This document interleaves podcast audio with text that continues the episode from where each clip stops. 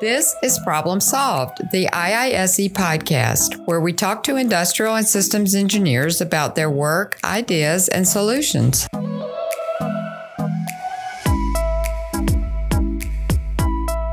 Hey, everybody, welcome to a bonus episode of Problem Solved, the IISE podcast. I'm David Brandt, web managing editor for the Institute of Industrial and Systems Engineers and a producer on Problem Solved. I know I said we were on hiatus, but everyone's talking about COVID 19 coronavirus, and I thought maybe we should too. So, we are talking today to three members of the Society for Health Systems about the work that engineers are doing on the front lines, as well as knowledge and observations about how health systems are managing this crisis. There are two interviews in this episode, so we'll be talking first with Amanda Mewborn of Navicent Health in Macon, Georgia, and we'll also be talking to the leaders behind the SHS think tanks, Allie Hobbs and Aaron Connie. And we do want to hear from those of you who are also working in industries affected directly by the coronavirus. We'll include a link to our crisis resource community page on IISE Connect at our podcast website, podcast.iise.org. But first, let's start our interview with Amanda Mewborn.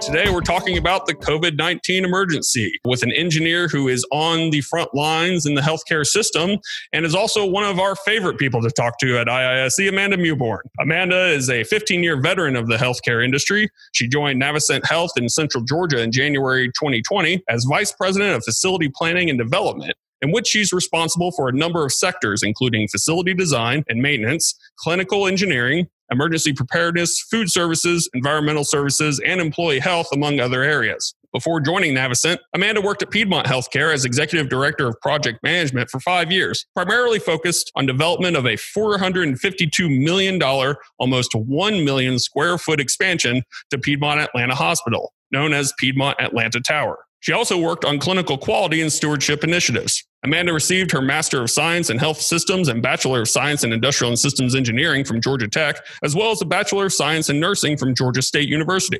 She is a diplomate in the Society for Health Systems and a senior member of the Institute of Industrial and Systems Engineers. Amanda was recognized by Atlanta Business Chronicle as a top 40 business leader under age 40 in 2018. She's also a steering committee member of Women in Healthcare's Georgia chapter.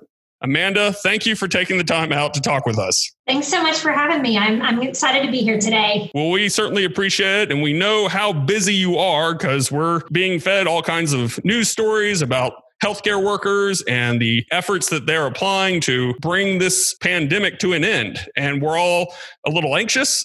we're all adjusting. A lot of people are working remotely, and we're certainly trying to see how we're going to navigate the future. So we're curious to learn just how a healthcare engineer like yourself, in your role and with your professional experience, has been engaged with the COVID 19 emergency. First, though, tell our audience more about Navicent Health. Sure. Navicent Health is Central Georgia's largest health system. We have five acute care hospitals, a rehab hospital, a children's hospital, a life plan community, as well as inpatient hospice, home health, wellness and preventive services, and multiple urgent care centers.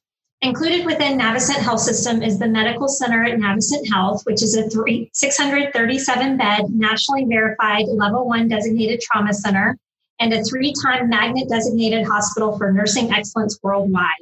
It is the second largest hospital in Georgia. As I explained in the bio, uh, you've got background in both nursing and industrial engineering. Uh, so you have a really unique perspective on this situation. Let's start with your ISE toolbox in relationship to healthcare. What in that toolbox is being used toward patient care and data collection? We have many industrial and systems engineers at Navicent, and collectively, we are probably using just about every tool in the ISE toolbox. I can give you just a few examples. Uh, one is under the work design and measurement category. We are monitoring productivity of our teammates who suddenly had to transition to working from home. And interestingly, we found that in some areas we've seen a spike in productivity. And that is leading to assessment of continuing to work from home even after this pandemic is over, as well as some assessments around our physical environment and changes to the workplace and what that looks like.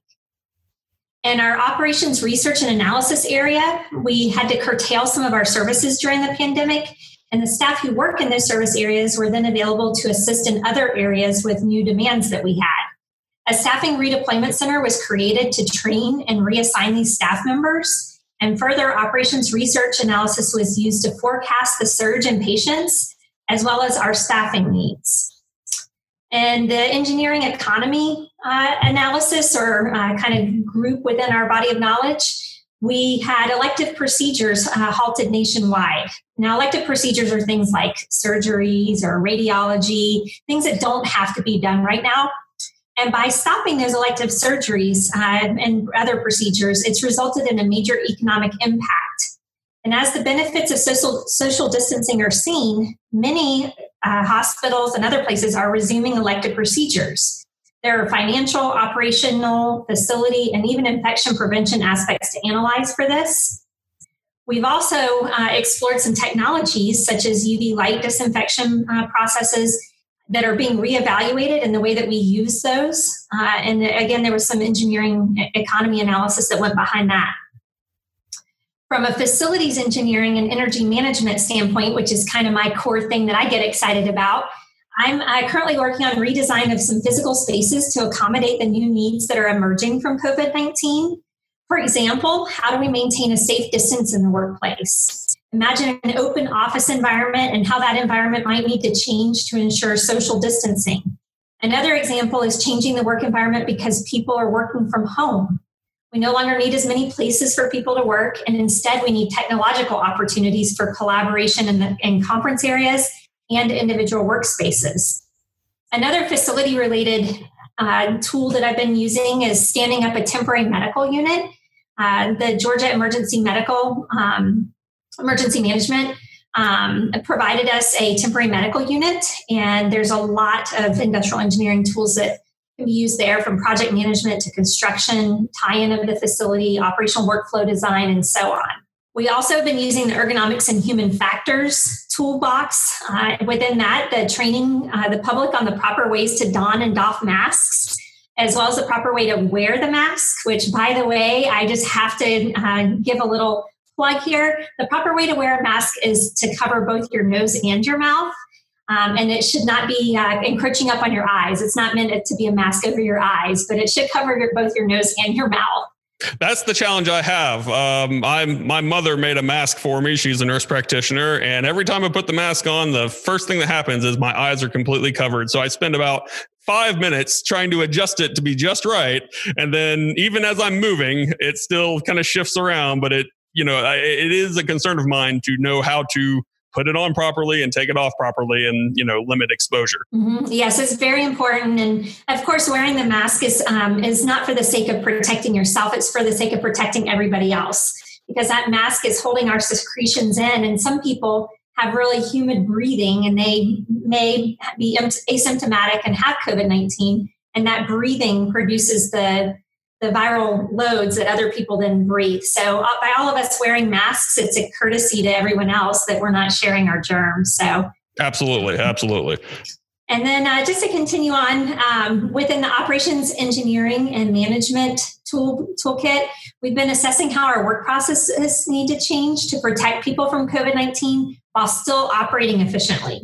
So, an example of this is designing our temperature and symptom screening at the entrances to our uh, various facilities and developing the processes for follow up of our teammates who are flagged at those entrances. So, if, when I approach to work, if I have a fever, for example, I'm not permitted to enter, and instead I'm sent to employee health. And uh, we have a whole process we put in place for following up and caring for our teammates. And then the final toolbox that I'll highlight, certainly not the last one that we're using, but um, a very important one is supply chain management. And of course, we've all heard on the news about the supply chain challenges associated with the sudden surge in demand of personal protective equipment, what we call PPE. Our supply chain pro- professionals produce daily reports of the number of days we have on hand of each of our types of PPE, and they have spent countless hours sourcing our supplies. Supply chain has also coordinated the donation of supplies such as homemade masks and gowns and other materials that have been um, created using different forms on manufacturing lines. So, for example, there is a 3D printing company in South Georgia that began printing face masks for us, um, the face shields. And so coordinating that. So supply chain has had a really big piece in this.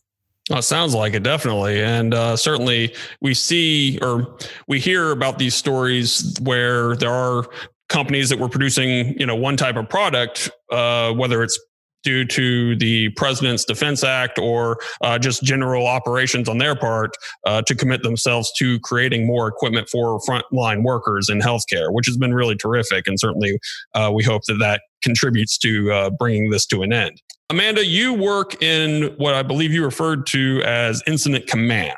Uh, what does that mean, and how does it involve an engineer like yourself? Well, I will tell you, this is the first time I have served in incident command, and it has been a huge learning experience. And so I'm excited to share with you um, more details about it since it was a first for me. Uh, incident command is a term that was created by the Federal Emergency Management Agency. And I am going to quote uh, their definition of the incident command system. Um, it's a management system de- designed to enable effective and efficient domestic incident management by integrating a combination of facilities, equipment, personnel, procedures, and communications operating within a common organizational structure. ICS is normally structured to facilitate activities in five major functional areas. There's the command, operations, planning, logistics, intelligence and investigations, and then finance and administration. It's a fundamental form of management with the pers- purpose of enabling incident managers to identify the key concerns associated with the incident, often under urgent conditions and without sacrificing attention to any component of the command system.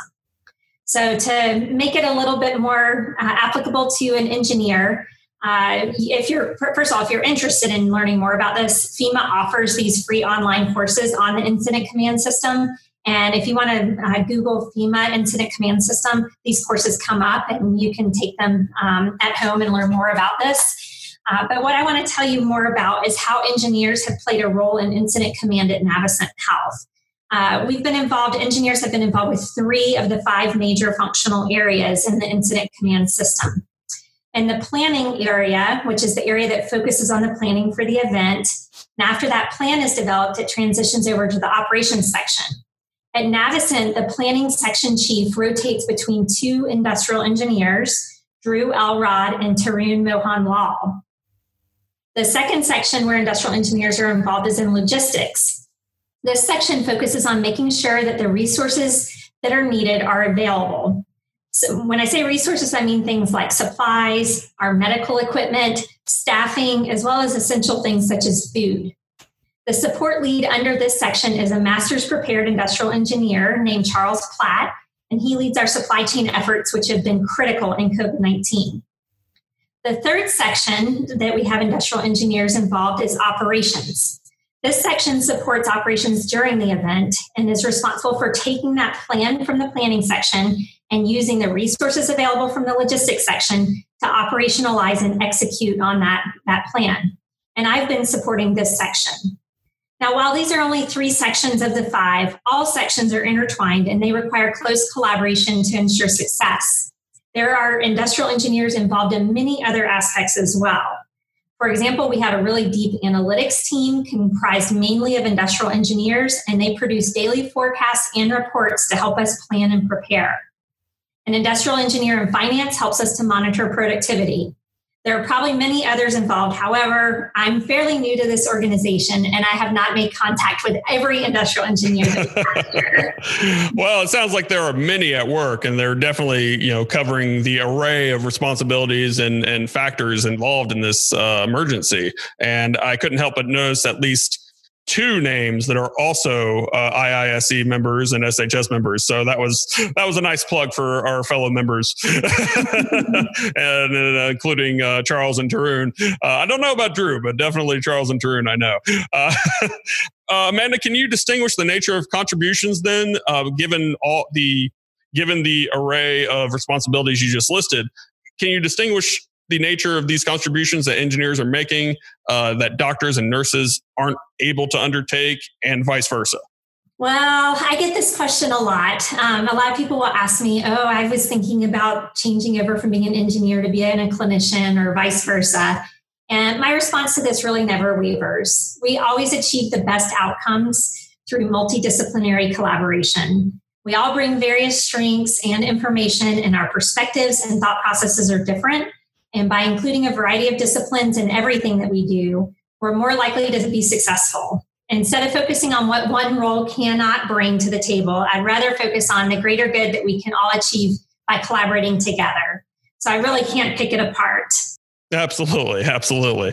Uh, are engineers like yourself considered to be part of the front line? Because we don't want to we don't want to put you in front of doctors or nurses necessarily when we think about who to applaud in this situation. Because uh, certainly in a lot of cities, you see uh, video footage of communities, you know, applauding at certain times of day the the doctors and nurses and uh, staffs at hospitals. Are engineers considered to be part of that same front line? Absolutely. Uh, the simplest example I can give you um, or provide is that our bedside care providers they cannot do anything without masks, gloves, the medications, the equipment, and so on. While we all understand the contributions of nurses, doctors, and respiratory therapists, and they are all heroes, we often forget about the support personnel that make those jobs possible. We have clinical engineers who acquire and maintain our equipment. We have supply chain personnel who acquire all of our supplies, pharmacists that make sure that we have the medications that we need, environmental services professionals who keep our building clean and prevent the spread of infection, and even our facilities maintenance personnel who keep the physical building running for us. Without all of these support personnel, our clinical staff wouldn't be able to effectively care for our patients. How is Navicent managing the availability and distribution of supplies and PPE? Because that's something that's up for debate in you know news media. Yeah, so you hear about it all the time. Uh, at Navicent, we are really fortunate. Um, I mentioned him earlier. Charles Platt is a master's prepared industrial engineer, and he's at the helm of our supply chain operations. From the very beginning, Charles began daily tracking and forecasting of the use of PPE. He updates his forecast every day based on the most recent seven days usage. So it's not just based on what we used last year. He has sourced stuff from all over the place. We've gotten KN95 masks from China. He worked with a 3D printing company in South Georgia to make the face shields. And he even purchased PAPRs for us on eBay. The community support has been amazing. You mentioned the, the applause. We've also received a lot of donated PPE items, and Charles coordinates all of that, ensuring that those items are safe for us, they're infection prevention approved, and, that, and making them available at the front line.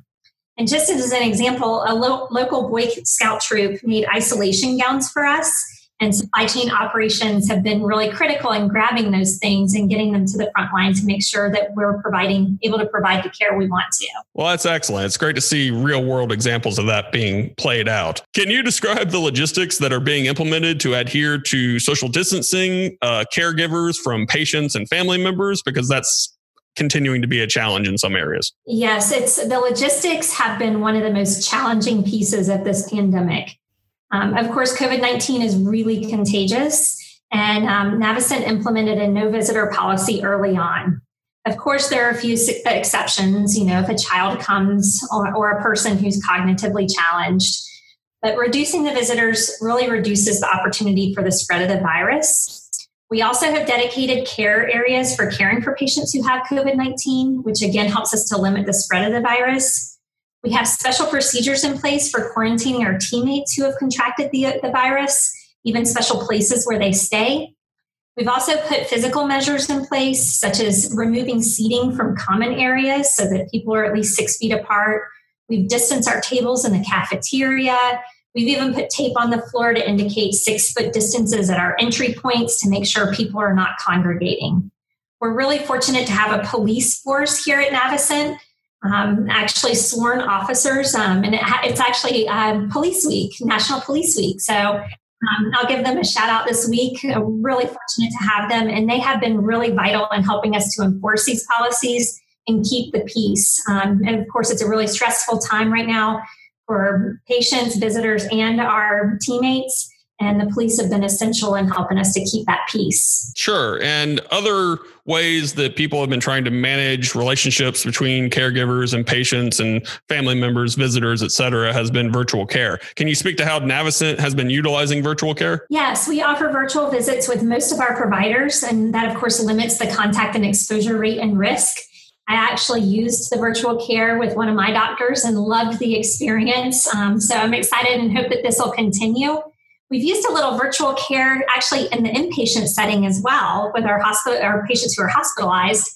Uh, one of the things we, we've done is use ba- um, baby monitors. And we put the baby monitor in the patient room. And by having that baby monitor there, we can see and speak with the patient, and that's helping us to conserve our PPE so that we don't go in the room using PPE to find out what the patient needs and then have to go back out, get what they need, and then use more PPE to go back in the room.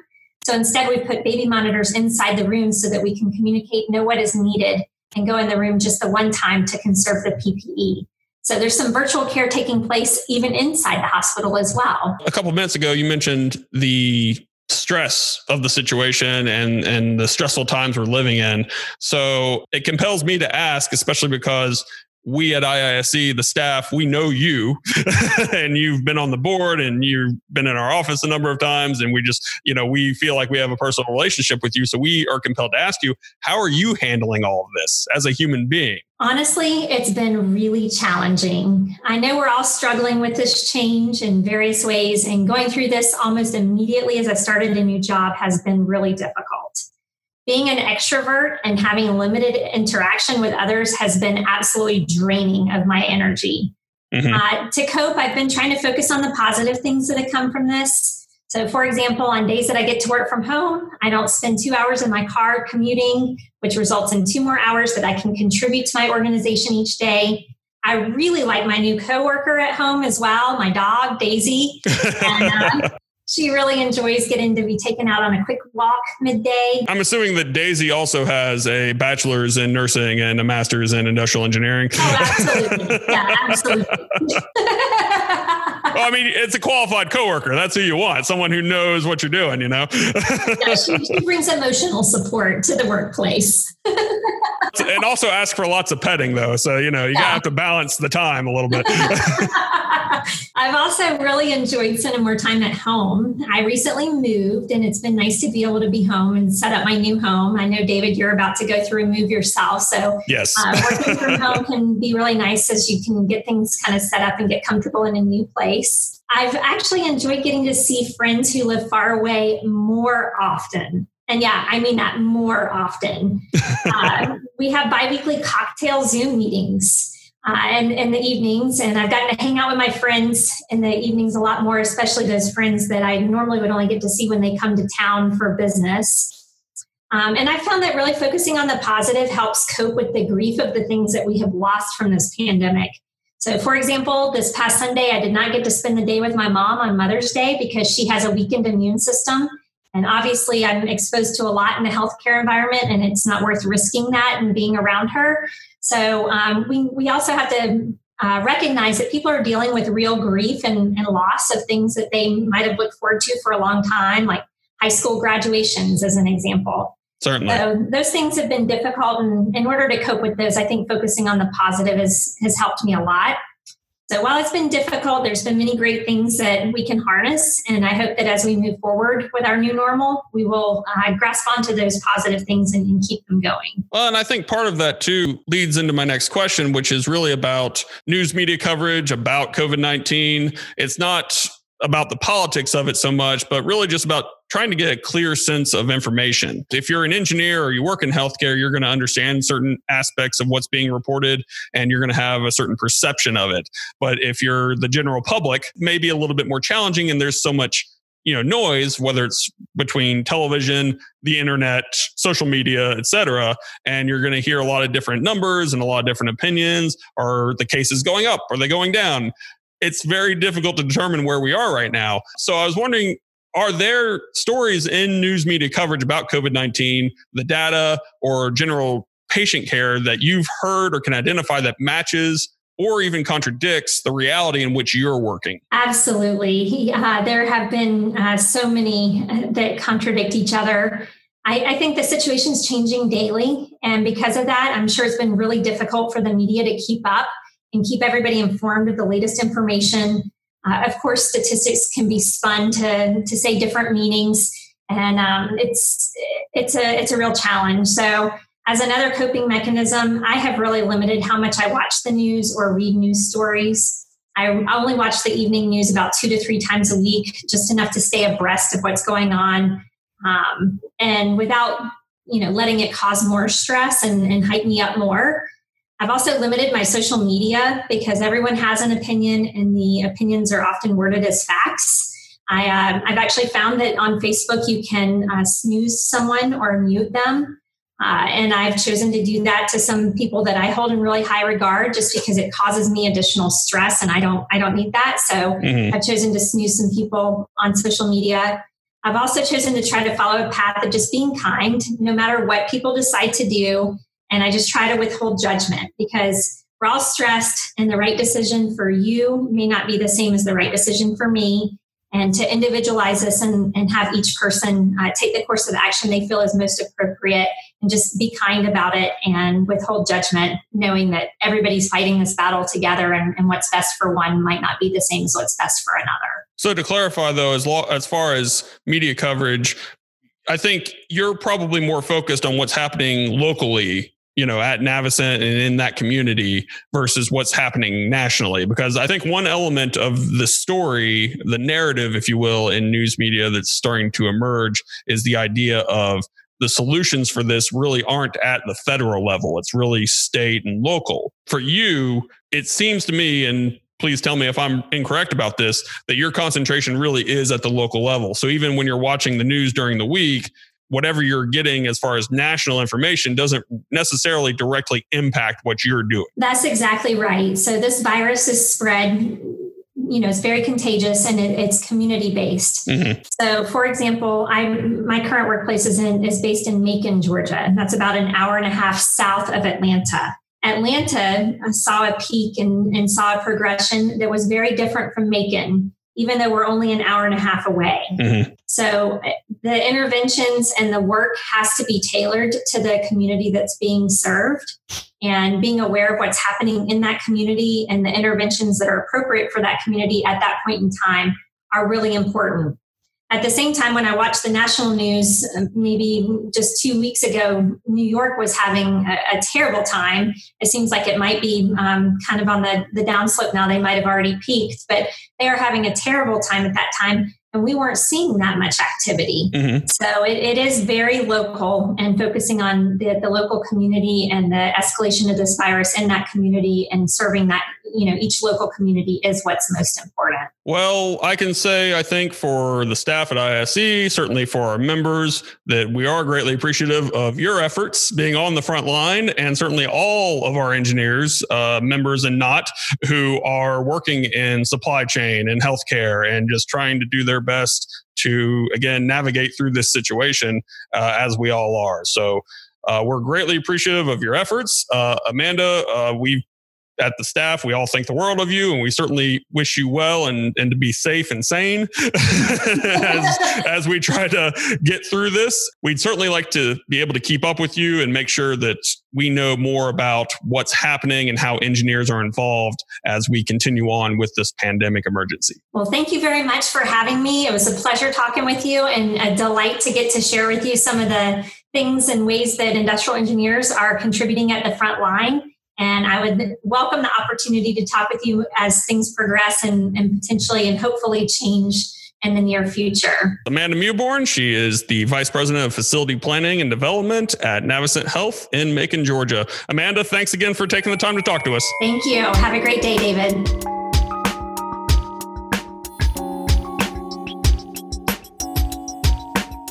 Hi again, everybody. We're back for our second segment of the episode. We're going to talk about the COVID 19 think tanks from the Society for Health Systems. My guests now are Allie Hobbs and Aaron Connie.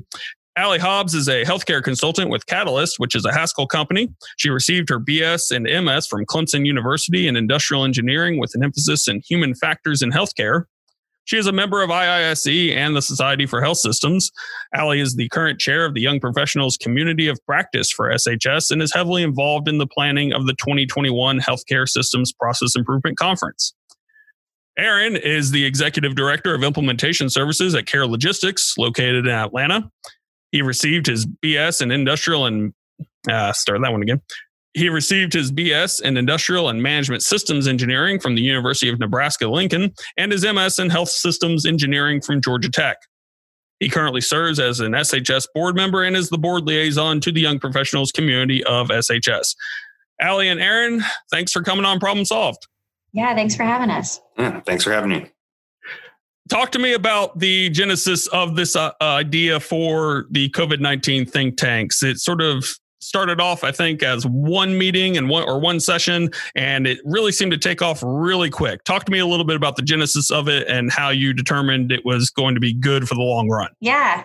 So it really did snowball, had a huge snowball effect, which we're really excited about.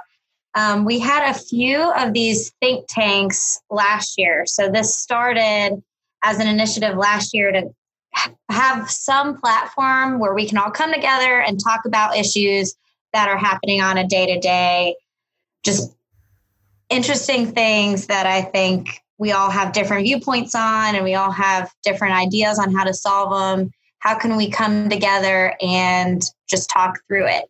So we did about three last year. Um, we did everything from the Ohio um, doctor who thought about, I can't say that, wants to kill everybody. was accused of murder. You- um, it was really interesting. Um, so okay, yeah. Who is who?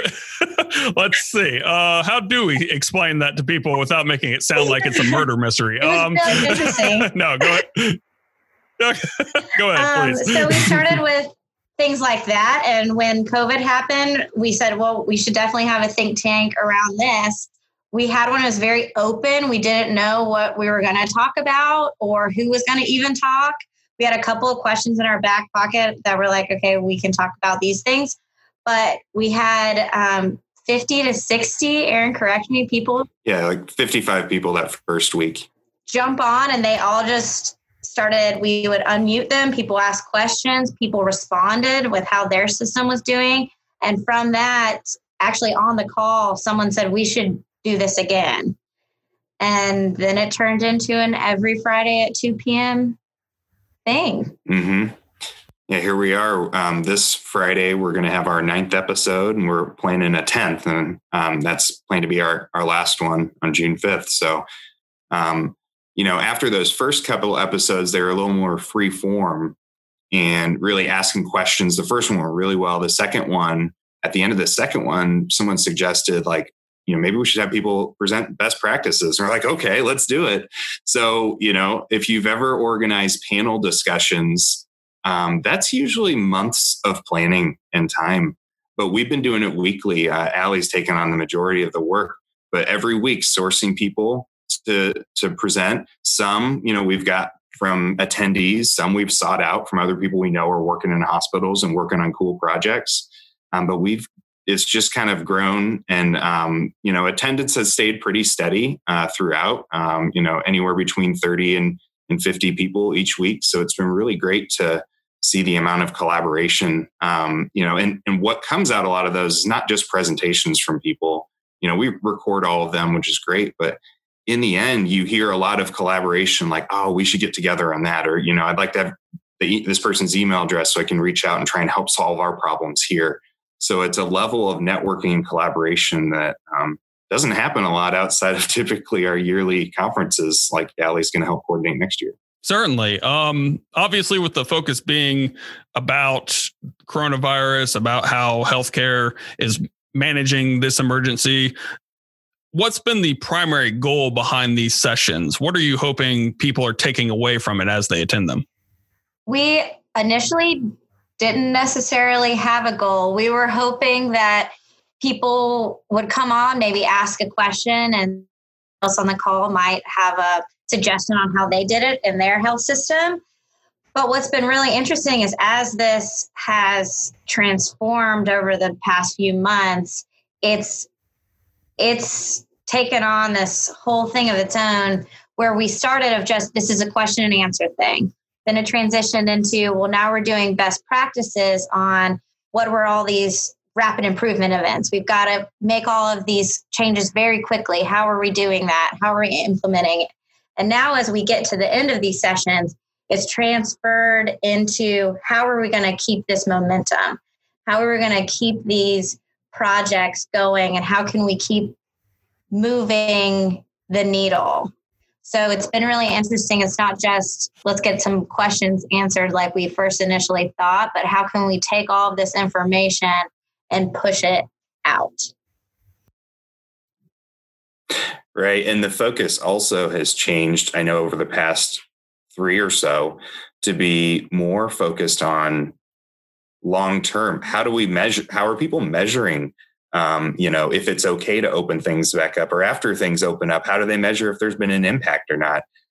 Um, there was uh, one think tank we had in particular. I remember the one with Jordan Peck presenting and others where it was all about how are you measuring, you know, we're using control charts to measure, um, you know, case, new cases week over week and trying to figure out um, as we open up the hospital, are, what are our number of cases in the hospital? Are, are we doing our part you know, in opening up in the right way. And there's been some great work that's been done. To there. that point, are there any particular topics that have been trending? Are there any that uh, draw a lot of response from the attendees? Uh, give me an idea about how uh, people are responding to these. Yeah. Um, so I think we we have different groupings of topics that are hot hot button things like telehealth. We've had a few presentations around quickly transferring to telehealth and how they hope to continue some of those practices moving forward. Um, we had one session that happened organically, it was not planned, that all three speakers talked about the models that they were using and the models that they've gotten from outside sources and how they're taking those models and using them on a day to day basis and presenting them back to leadership so they're actually helping and sharing that knowledge. So that's been really cool. And then we've had um, even bigger impact on a state level. We had one presentation that was not just healthcare hospital specific, it was hey, let's look at it from this state perspective and what are we doing in making sure that this coronavirus is handled in the best way possible statewide, not just facility wide. So we've really spread the gamut of process improvement projects related to COVID. It's been great. Mm-hmm. The other one I can think of, Allie, is that's been a really hot topic is you know PPE mm-hmm. um, sterilization processes, and there were two presentations that we had that were both really great on the processes they used and you know explaining the methodology they went through and picking you know whatever process it was how it worked. And there were two different processes but made total sense. You know we had them i think a couple weeks apart. And um, a lot of questions about those. I remember a lot of questions from the audience about you know what well why did they choose that? And uh, you know how are they making this work? And um, it, it's just been a really good um, topic that has been directly a direct application of industrial engineering skills in healthcare in a very rapid fashion compared to what we uh, see a lot of the times. Actually, one of the comments early on, I think, um, was, you know, we're able to implement change in a much more rapid fashion. What would normally be, you know, maybe a six month project, we're getting done in a week because everybody's aligned on the goal and everyone's trying to make a change happen as quickly as possible. So it's you know, it, it's felt like in a lot of the instances and a lot of the projects that industrial engineers and healthcare have been able to make a much quicker impact and a bigger impact because they've been poised for this forever. We just haven't been able to move this fast. So it's been really good. So there's that sense of urgency that I guess has come in line with uh, a continuous improvement focus then. Yes. Okay. Um, for each of you, how have your work experiences been? I mean, working in uh, such a dynamic field and with a focus on healthcare, how have you been able to adjust and adapt as not only your individual work situations have certainly changed and evolved, but also, uh, again, to that point of urgency, the focus of your organizations. Yeah, so um, I work in consulting, which typically I'm in hospitals and traveling every week. So that has been a drastic shift and something we talk about on these think tanks in transitioning from I'm boots on the ground to I'm in Charlotte and I'm supposed to be in Rhode Island. Um, and what that means from a uh, getting on Zoom and getting them to use, we're pushing out these tools a lot faster, I think, than we normally would be and getting them to do um, things that we can't do because we're not there and getting them to process map a little bit by themselves before we can actually see the map or help them out. So i think that's been our biggest struggle but it's kind of exciting seeing it them do a little bit more of the work than we originally planned yeah, so at my company, you know, we provide software for hospitals to help with logistics and visibility, and then also do consulting and process improvement alongside of it. And um, one of the things that our company focused on immediately was we put together within the first week, I believe, um, a list of ways that we could help our customers. And um, one of them being like we could create an alert in our system that could be visible on all boards to know is this patient a COVID patient? Are they under investigation?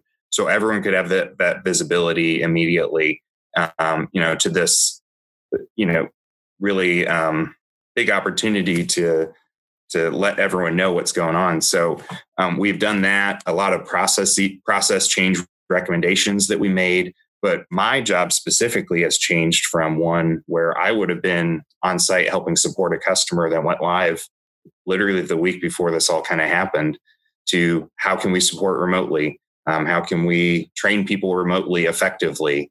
Um, you know, and so that's kind of been the focus, and also getting them highly focused on data and analytics on a daily basis. How can we push information out to everyone so they can see it, react to it, and, and do something about it um, versus us being there and kind of physically observing everything? It's been a big adjustment, um, but we're slowly easing our way back into going on site to hospitals.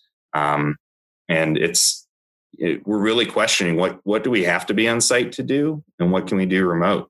It's a big question for us because we are traditionally we're on site every three weeks. That's what we do. We're here to help implement this this product. And but it's really made us question what do we really have to go on site for you know now that there's a risk associated with it. So it's changing sort of the definition of what's vital uh, yes. as opposed to I wouldn't necessarily go far as, as to say what's trivial because it sounds like you know all of the work you're doing for these for these healthcare systems is vital. It's just a matter of the degrees. Yep, I agree with that. I'm going to ask you a couple questions. I also asked our previous guest Amanda Mewborn. I don't know how much attention you give to daily news media.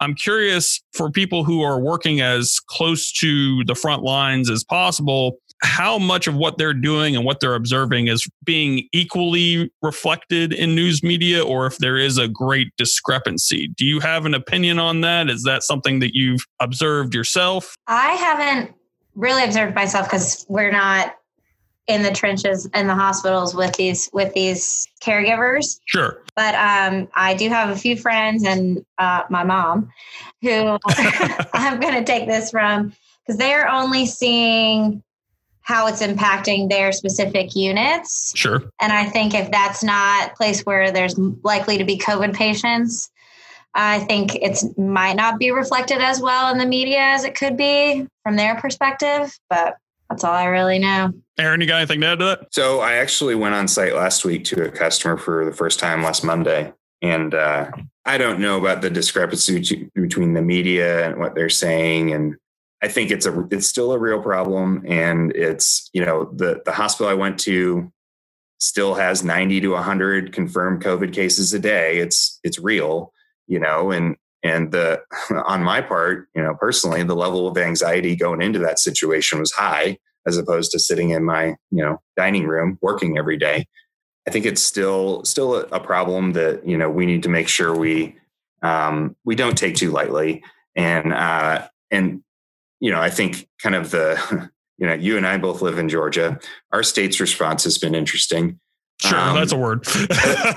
especially given um, something I heard about data uh, not matching up to reality.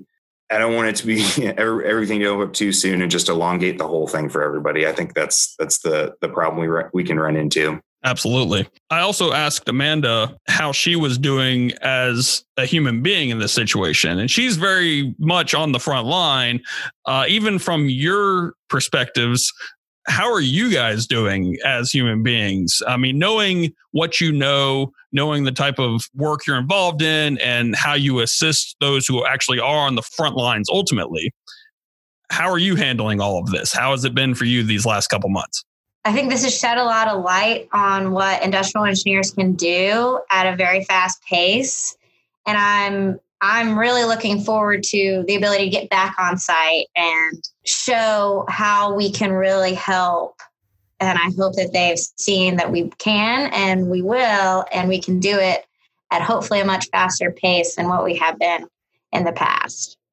So I'm excited from a human being. It's been kind of nice to slow down. I'm in the wedding phase where all my friends have weddings that I hate it. They all got pushed, but it was nice being home.